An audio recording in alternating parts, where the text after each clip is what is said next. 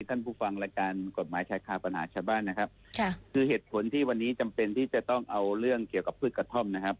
เนื่องจากว่าอย่างนี้มาได้มีการออกพระราชบัญญัติว่าด้วยยาเสพติดให้โทษฉบับที่ 8 นะครับ เมื่อวันที่ 26 พฤษภาคม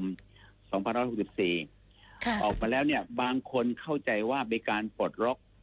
ปลดล็อกพืชกระท่อมแล้วอ๋อค่ะอาจารย์นะครับอ่าแต่ถ้าเราอ่านกฎหมายแล้วก็คือปลดหรือยังครับปลดแล้วจริง ๆปลดล็อกแล้ว แต่แต่ค่ะ แต่ยังมีเงื่อนไขว่า จะปลดล็อกก็ต่อเมื่อให้มันพ้นไปก่อน 90 วัน ค่ะ นับแต่วัน นับแต่วันที่ 26 พฤษภาคม 2564 ก็คือนับแต่วันที่ 27 ค่ะอาจารย์นะครับ ก็จะครบอ่า90 วันเนี่ยประมาณประมาณ 20 24 25 สิงหาคม 2564 นะครับ ซึ่งเมื่อมีการปลดล็อกแล้วเนี่ยนะครับ ก็จะถือว่าเรื่องพืชกระท่อมเนี่ย ต่อไปท่านใดที่หนึ่งปลูกเสพ หรืออาอย่างไรก็แล้วแต่เนี่ยนะครับ ก็จะถือว่าไม่มีความผิด ก็คือพูดง่ายๆว่าปลดล็อกจากพืชกระท่อมเนี่ยออกจากไอ้พระราชบัญญัติว่าด้วยยาเสพติดให้โทษปี 2522 ตามมาตรา 7 นะครับค่ะคือคือกฎหมายเดิมมาตราเจ็ดเนี่ยมันมีวรรคห้าว่าด้วยอ่ายาเสพติดประเภทห้าก็คือในเรื่องของกัญชาและก็พืชกระท่อมค่ะนะอาจารย์แต่ทำไมเหตุผลเหตุผลกลใดที่พืชกระท่อมถึงได้ปลดไว ก็อย่างที่กล่าวเองว่าพืชกระท่อมเนี่ยอาจจะมีในเรื่องของสารเสพติดเนี่ยเอ่อน้อยกว่าและก็สองถ้าหากว่าเราได้ติดตามฟังตลอดเนี่ยพืชกระท่อมเนี่ยนะส่วนมากจะเป็นพืชที่ที่อะไรครับค่ะที่ประชาชนหรือชาวบ้านเนี่ยนะครับเอ่อตามวิถีปกติของชาวบ้านเนี่ยบางคนก็เอามามาทานเป็นเรื่องปกติ โดยเฉพาะคนพื้นเพทางภาคใต้ โดยเฉพาะค่ะบ้านที่นครศรีธรรมราชซึ่งผมเองก็มีบ้านเกิดเมืองนอนอยู่ที่นั่นนะครับค่ะอาจารย์ก็ ก็คุ้นเคยก็ก็เห็นเขาก็เคี้ยวกันบ้างอะไรกันบ้างตอนตอนเช้าเช้าๆอะไรอย่างเงี้ยนะครับแต่ค่ะก็ก็แค่ครึ่งใบหรืออะไรอย่างเงี้ย นั่นก็คือเป็นวิถีปกติของชาวบ้านน่าค่ะอาแล้วจารก็ย์พืชกระท่อมแต่ว่าส่วนหนึ่งส่วนหนึ่งก็คือยังเป็นในเรื่องของพรบยาเสพติดให้โทษปี 2522 นะครับค่ะอ่าประเภทที่ 5 อยู่นะครับ แต่ระยะหลังเนี่ยมันก็จะเริ่มมีอ่าประเด็นเมื่อสักสามสี่ปีที่ผ่านมาคือเรื่องของกัญชาก่อน ค่ะกัญชาเป็นเรื่องที่ต้องเรียนนิดหนึ่งครับว่าตอนก่อนนั้นเนี่ยก็คือจะเริ่มมีการนำมาวิเคราะห์วิจัยกันว่าเอ๊ะกัญชาเนี่ยมันมีผลต่อการที่รักษาพยาบาลได้หรือไม่ เนื่องจากว่าอย่างที่ผมเคยฟังหลาย ๆ ท่านก็คือกัญชาเนี่ยบางคนบอกว่ามาเอ่อช่วยในเรื่องของการเป็นพวกเป็นอ่าโรคมะเร็งต่าง ๆ เหล่านี้นะครับค่ะอาจารย์ก็เลยก็เลยมีการนำมาวิจัยกันนะครับอืมวิจัยกันมาก็เลยมีการเขาเรียกว่าปลด ในเรื่องของกัญชาบางส่วน ตอนนี้ทุกท่านคงเห็นในสื่อสื่อทีวีสื่อสื่ออะไรต่างค่ะๆเห็นไหมครับใบเขาห้ามนะครับ ก็คือที่เขาบอกว่าให้เฉพาะใบกัญชา ใบนะ ใบหรือเปลือกหรืออะไรก็แล้วแต่ แต่ว่าห้ามมีช่อหรือมีดอกอ๋อช่อกระดอกเนี่ย ตรงนี้ก็คือที่เขาจะนำไปสกัดทำเป็นอ่ายาหรืออะไรก็แล้วแต่ ดังนั้นสิ่งที่เขาให้ก็คือให้แต่เฉพาะอ่าใบหนึ่งนะที่เราเห็นอยู่ชัดๆ ก็คือค่ะอ่ามาปรุงอาหารต่างๆ นะครับนี่ไงแต่วันนี้ค่ะแต่วันนี้จะขออนุญาตมาพูดถึงเอ่อเรื่องของกระท่อม เหตุผลก็คือกระท่อมเนี่ยถึงมีการปลดล็อกไวกว่าก็คืออย่างที่กราบเรียนก็คืออามีเรื่องของอาสารเสพติดเนี่ยอาจจะน้อยกว่านะครับค่ะแต่ก็เป็นอย่างที่ผมเรียนก็คือเป็นเรื่องของเจตนารมณ์ก็คืออาเพื่อเพื่ออะไรครับ เพราะ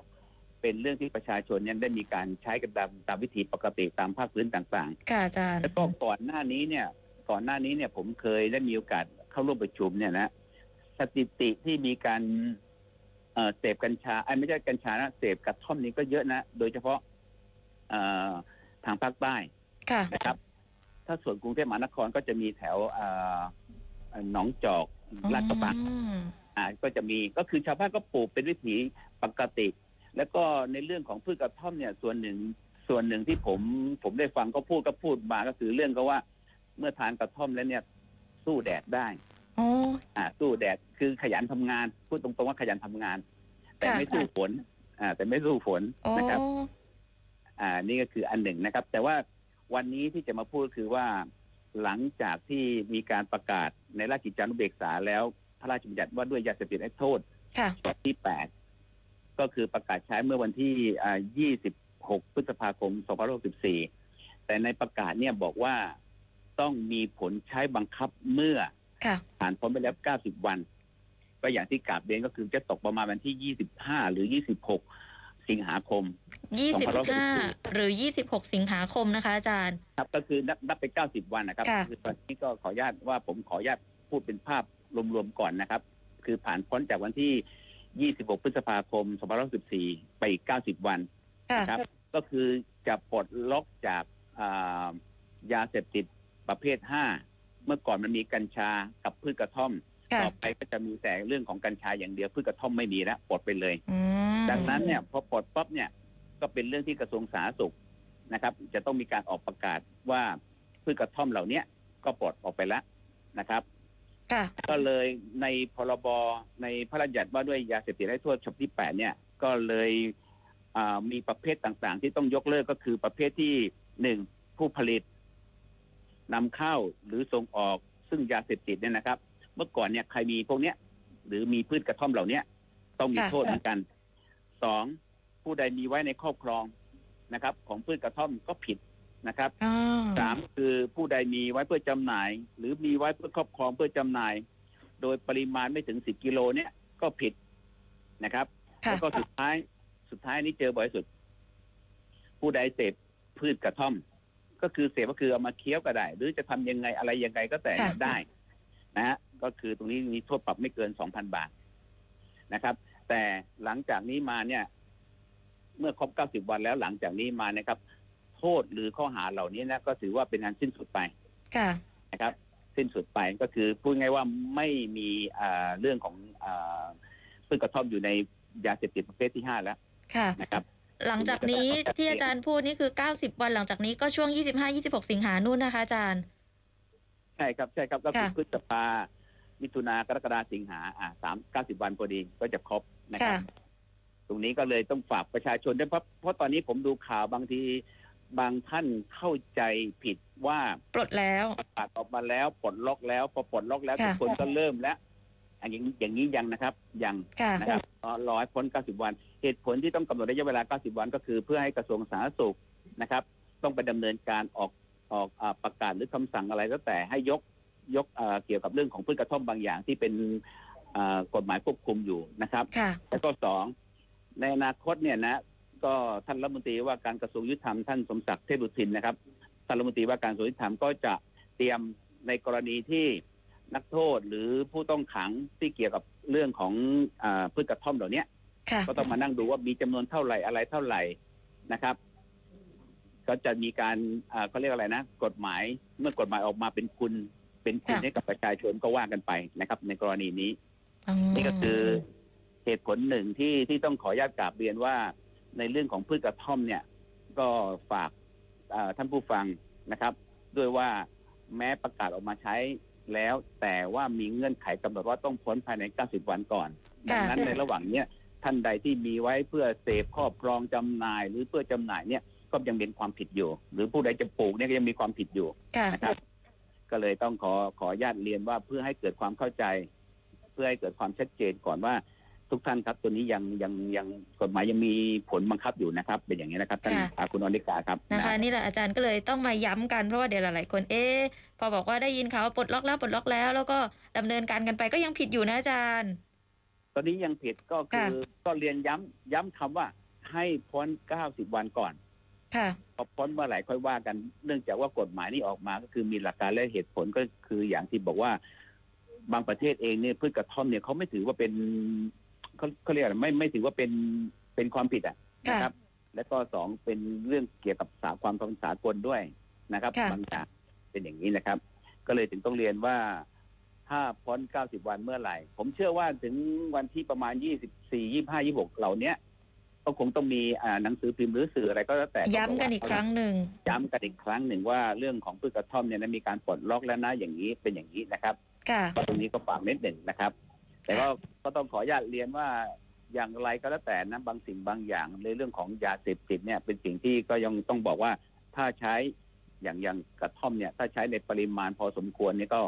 เป็นประโยชน์ แต่ถ้าหากใช้มากเนี่ยอันนี้ผมผมยังไม่เคยใช้นะครับค่ะถ้าใช้มากเนี่ยมันจะมีผลกระทบต่อ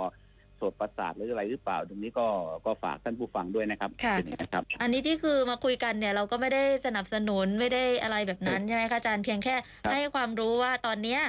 ถ้าเกิดว่าจะดำเนินการเนี่ยกฎหมายเนี่ยยังไม่ได้ปลดล็อกนะ แบบนี้นะคะ ที่อาจารย์วัตถุประสงค์ที่อาจารย์จะใช่นำมาพูดคุยกันเพราะเกรงว่าเดี๋ยวเอ๊ะฟังข่าวแล้วอ้าวทำได้แล้วแล้วทำอาจจะมีเป็นคดีความขึ้นมาอาจารย์ยกตัวอย่างสักคดีได้ไหมคะก่อนหน้านี้มันเคยมีคดีเรื่องของพืชกระท่อมด้วยใช่ไหมคะอาจารย์ คือบางทีมันก็มีอย่างนี้ผมผมที่ผมดูสถิติอย่างนี้นะครับ คือค่ะบางคนเอากระท่อมมาเคี้ยวมาค่ะกินมาอะไรต่างๆ หรือมาปรุงอาหารเนี่ยนะครับ มันก็ถูก ถูกจับพอถูกจับมันก็โดนอ่าเรื่องของกรณีผู้ใดเสพเสพในเรื่องของพืชกระท่อมก็ปรับไม่เกินสองสองสองพันบาทค่ะอย่างนี้เนะครับ ซึ่งซึ่งบางทีเราก็ต้องยอมรับอย่างว่าเอ่อวิถีวิถีวิถีของคนเนี่ย บางทีทางโดยเฉพาะทางเอ่อภาคใต้ที่ผมได้มีโอกาสสัมผัสเนี่ยเขาก็มีการใช้เป็นเรื่องปกตินะครับค่ะแต่ว่าปริมาณหรืออะไรต่างๆอาจจะไม่มากนะครับ เป็นอย่างนี้ครับ และก็อย่างคือ บางทีเขาบางคนเขาทานแล้วเนี่ยก็คือออกไปทำงานกลางดงกลางแดดอะไรอย่างเงี้ยนะครับค่ะอย่างนั้นครับนะคะนี่ดิฉันพยายามดูข้อมูลที่คุณผู้ฟังถามเข้ามาแล้วก็เรื่องของข้อมูลต่างๆ ที่เพิ่มเติมนอกเหนือจากพืชกระท่อมด้วยนะคะ อาจารย์ อาจารย์คะ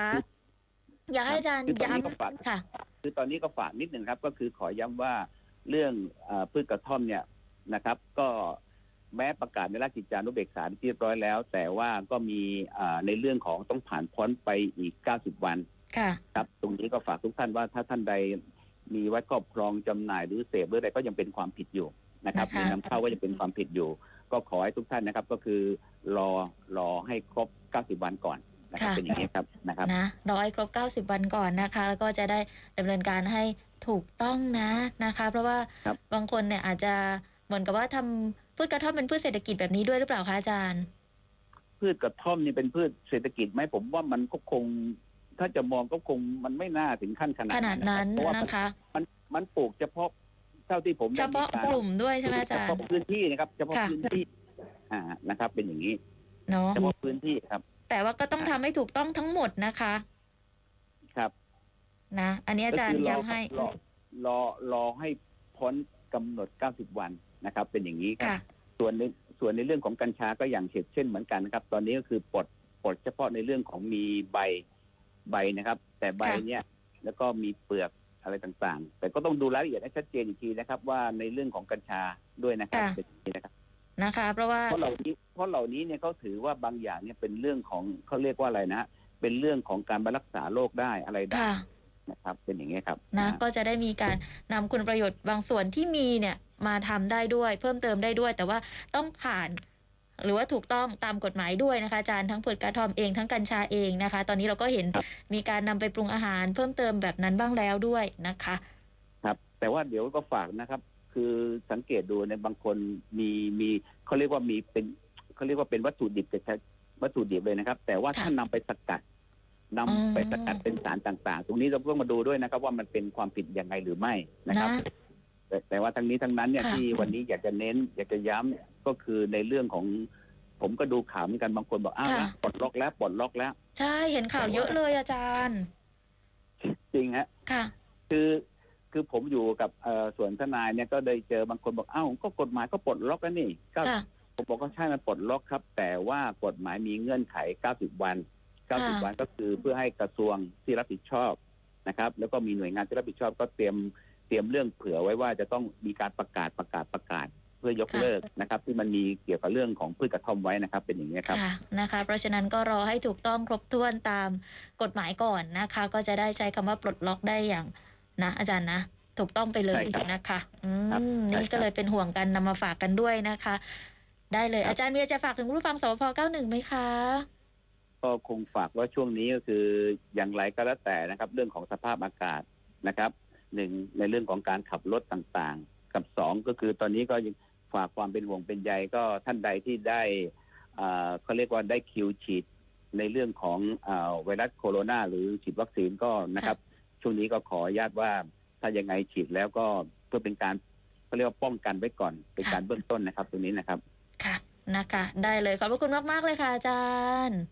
ครับขอบคุณมากครับ สวัสดีครับ สวัสดีค่ะ ขอบคุณอาจารย์สำหรับอจิกุลกรรมการฝ่ายวิจัยพัฒนาสมาคมทนายความแห่งประเทศไทยวันนี้ให้ความรู้กันเรื่องของกฎหมายพืชกระท่อมนะคะคุณผู้ฟังค่ะแล้วก็ฝากความห่วงใยถึงทุกท่านในเรื่องของสภาพอากาศด้วย แล้วก็เรื่องของการฉีดวัคซีนโควิด19ด้วยเช่นเดียวกันนะคะ ไว้ติดตามกันได้ใหม่ช่วงของกฎหมายชายคาปัญหาชาวบ้านทุกวันอาทิตย์แบบนี้ขอบพระคุณทุกท่านที่ติดตามอยู่ทาง ทุกช่องทางไลฟ์ด้วยนะคะแฟนเพจ Facebook Twitter แล้วก็ YouTube FM 91 Traffic Pro ด้วยเช่นเดียวกันลาไปก่อนแล้วนะคะ สวัสดีค่ะ